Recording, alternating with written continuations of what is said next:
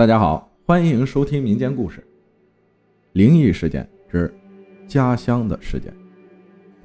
安徽有个大九华山，是地藏菩萨道场，但在中国其他地方还有一些不出名的小九华山，也供奉地藏菩萨。我老家就是这样的一个地方，村里也有个大山叫九华山，至少也有几百年历史了。村里的九华山上也有一些历史悠久的寺院遗迹。近些年，当地已被开发成远近闻名的旅游景区了。但在我小时候，感觉家乡只是穷山僻壤，可没有现在这么风光。爷爷的坟就在寺院的塔林旁边。小时候上坟时，看见被盗的木塔破败不堪，根本没人管。现在这些都被旅游公司当成宝贝了，不知道是不是因为这种与佛门有缘的原因，家乡的灵异事件非常的多。我本来上学时理科成绩非常好，不信鬼神，但听多了自然也会去思考背后的意义，慢慢的也改变了看法。爷爷以前住在村里九华山的寺院旁边。帮村里看守山林，和寺院是隔壁。他们住的房子也是寺院的老房子，属于村部管理。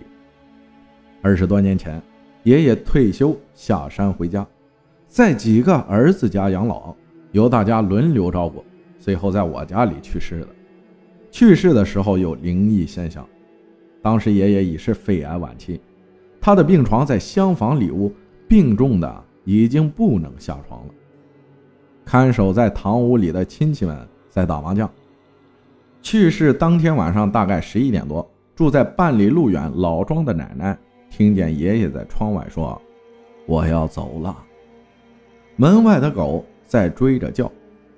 奶奶是信基督教的，但听到后也有些害怕，骂了几句，然后就到我家来了。这时叔伯们才发现爷爷断气了。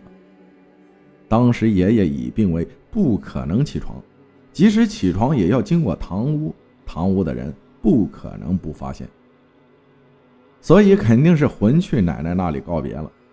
后来我学佛多年后，有一次梦见爷爷，住在一个灰暗的地方，房里灶火旁有一个非常憨厚朴实的仆人。爷爷叫我在佛前帮他供一盏灯，我就和他以前工作的地方。隔壁的寺院说了，寺院的出家人以前和他很熟悉，就帮他供了灯。还有，比较奇异的是五妈的经历。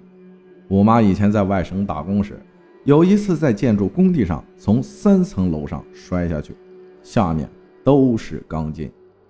工友们以为他摔死了，都跑过去看，但他一点事也没有，连皮儿都没擦破。